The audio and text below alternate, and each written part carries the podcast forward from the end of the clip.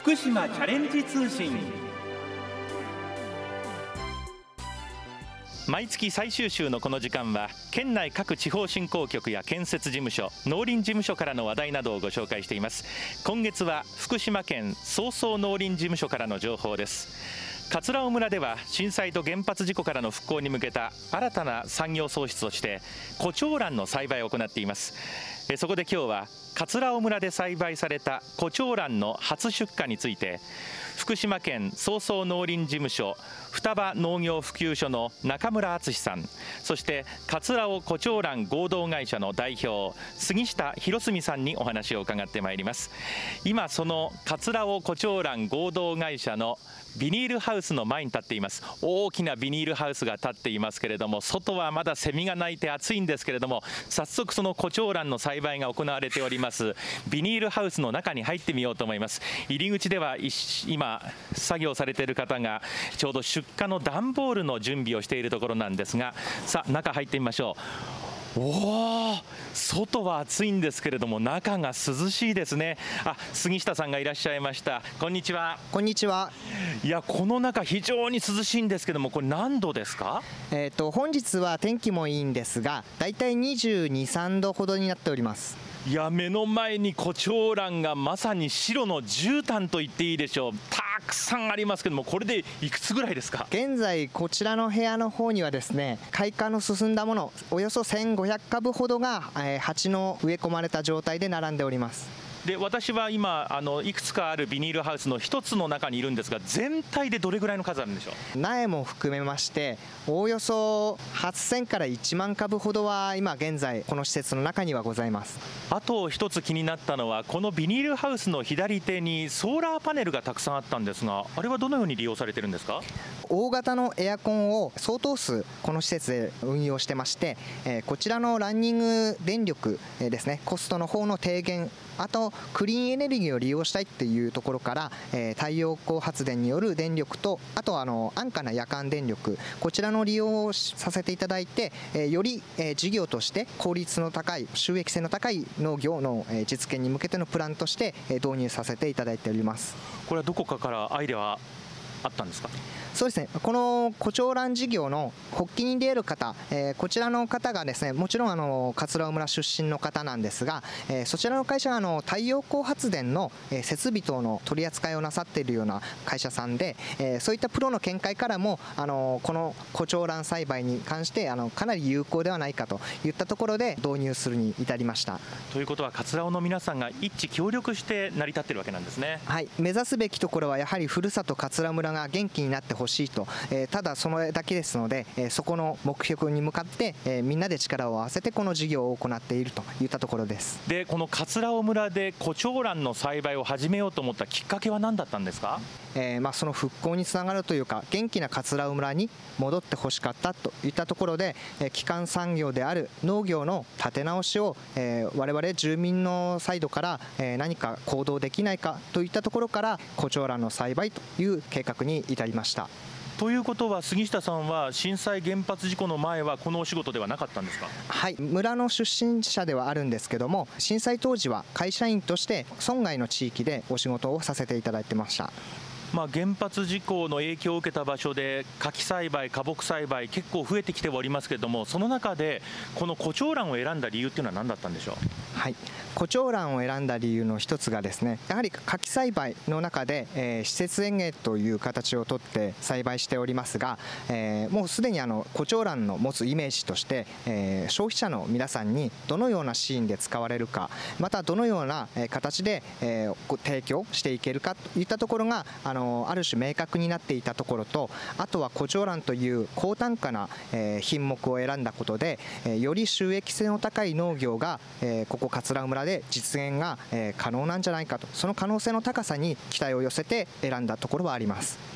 この桂尾村のビニールハウスの中ではどういう状態からどういう状態まで育てて出荷してるんですか？はい私どもの施設の方では、えー、胡蝶蘭の苗こちらあの3年以上を要して、えー、台湾で、えー、生育させられたものを、えー、輸入してきてリレー栽培という方式でそれ以降半年をかけて花を咲かせ、えー、商品として皆様にご提供させていただいております。今この桂尾胡蝶蘭合同会社では何人ぐらいの方が働いていらっしゃるんですか？はい、えー、社員を含めてあとパートさん地元の方を雇用して総勢現時点で11名の方で、えー、こちらの会社は運営させていただいております。でこの胡蝶蘭の初出荷が行われたんですよね？はい、えーと、先月7月の21日にこの場で首都圏へ向けてのあの初出荷セレモニーという形で開催させていただいてあの24日の、えー、大田市場での初競りという形であの首都圏でのデビューを迎えました。代表としては思いもひとしおだったんじゃないですか？はい、花としては大変自慢のできるぐらい大きな立派なものが育てられたのですが、まあ、正直あの綺麗な形製品として、えー、評価をいただけるところには至ってないのは自覚がございましたので、まあ嬉しさ半分あとはこれから、えー、クリアしなきゃいけない課題に向けての、まあ、使命感というか責任感を感じたところが半分といったところです。この胡蝶蘭出荷先の方ともお話しする機会あると思いますがどういうふうに感想を話されてますか、はいまずあの花の大きさや、えー、花数が多くつくことに関しては、えー、お褒めいただいております。で反対に先ほど申し上げたような、えー、均一性の取れた製品化としての技術面のところでのご指摘もいただいてますのでこちらの課題のクリア研鑽を重ねていくといったところで、えー、今我々は動いております。まあ、これを始めた理由がその桂尾の復興それの一助になればということなんですがこれから先どういうことをしていきたい夢とか目標はありますか？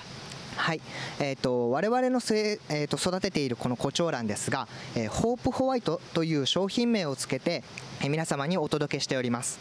このホープホワイトが、えー、福島県、え、を代表するような作付け品目となるように、え、我々から発信を始めてこれからあの新規であの胡蝶蘭栽培を始める方などが、え、どんどん増えていったら嬉しいなというふうに感じております。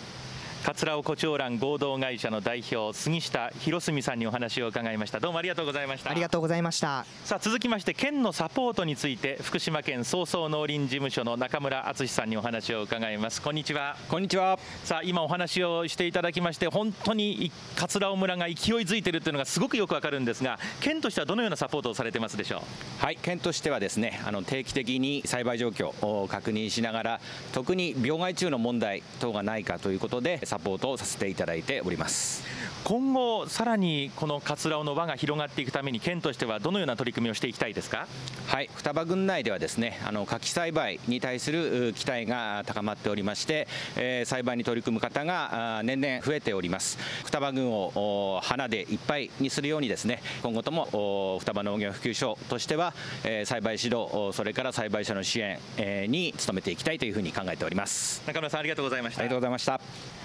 桂尾村からも胡蝶蘭で。チャレンジ。始めよう。ここで福島県各地方振興局からイベントのお知らせです。まずは福島県県中地方振興局からの情報です。郡山市大瀬町の魅力を満喫できるイベント。キャベツ餅2018ミュージックライブが来月9月16日日曜日に大瀬公園わんぱく広場で開催されますイベントでは福島県出身アーティストによるライブのほか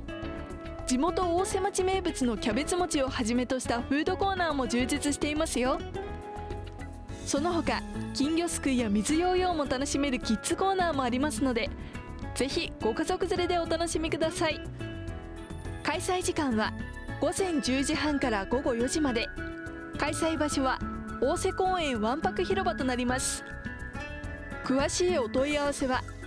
朝霞のアルプス出会いプロジェクト実行委員会事務局。電話090-7325の0004 090-7325の0004までお願いします。次に福島県会津地方振興局からの情報です。野口英世記念磐梯高原国際音楽祭が今年より開催地を拡大し野口英世記念福島国際音楽祭として生まれ変わりました。この音楽祭は福島県のイメージアップと地域振興を目的とした観光周遊型音楽祭で今年のテーマはイタリアです。来月9月の開催日時と開催場所ですが9月8日土曜日は会津美里町の伊佐住神社で午後6時から午後7時半まで。9月29日土曜日は会津若松市の福西本店で午前11時から午前11時50分までと午後2時から午後3時半までの2回となります。前売りチケットの料金は50分公演の場合1500円。90分公演の場合2000円です。詳しくは野口英世国際音楽祭で検索してください。お問い合わせは野口英世記念福島国際音楽祭実行委員会。電話0242-37の0771 0242-37の0771までお願いします。ぜひ世界各国や日本の演奏者の音楽をお楽しみください。福島から始めようきびたんマンスリー情報。まずは農業総合センター祭りのお知らせです。農業総合センターでは来月9月7日金曜日と8日土曜日の2日間福島県の農業の研究成果や施設を公開し県の農業に一層理解を深めてもらおうとセンター祭りを開催します。きびたんも会場に駆けつけてお祭りを盛り上げたいと今から張り切っていますよ。会場では農業技術相談や研究成果展のほか農産物や加工品の直売をはじめバター作り体験や農産物収穫体験面白実験などいろいろな楽しい体験コーナーをご用意。またドライフラワーでストラップ作りお米の食味試験にチャレンジコーナーお食事コーナーやスタンプラリー補助案内バスツアーなどイベント盛りだくさん。また8日土曜日にはちびっこ動物園もやってきますのでぜひご家族揃っておいでください。開催日時は9月7日金曜日は午前9時半から午後4時まで。9月8日土曜日は午前9時半から午後3時までとなります。開催場所は郡山市日和田町高倉の福島県農業総合センターです。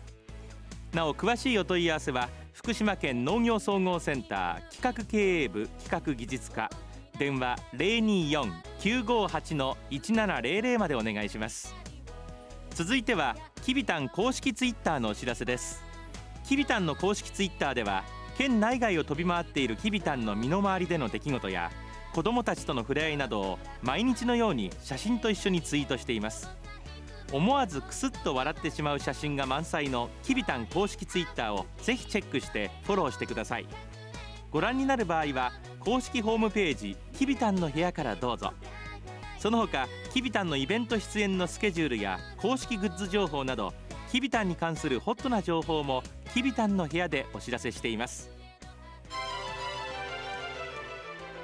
今日は桂尾村で栽培された胡蝶蘭の初出荷について福島県総総農林事務所双葉農業普及所の中村敦さん。桂尾胡蝶蘭合同会社の代表杉下博澄さんにお話を伺いました。さて番組では感想をお寄せくださった方の中から抽選で10名の方にきびたん体操の DVD をプレゼントします。ご希望の方はハガキまたはファクスでご応募ください。宛先です。はがきは郵便番号960-8655福島市ラジオ福島。ファクスは024-535-3451まで。福島チャレンジ通信の係までお寄せくださいませ。福島チャレンジ通信。この番組は福島県がお送りしました。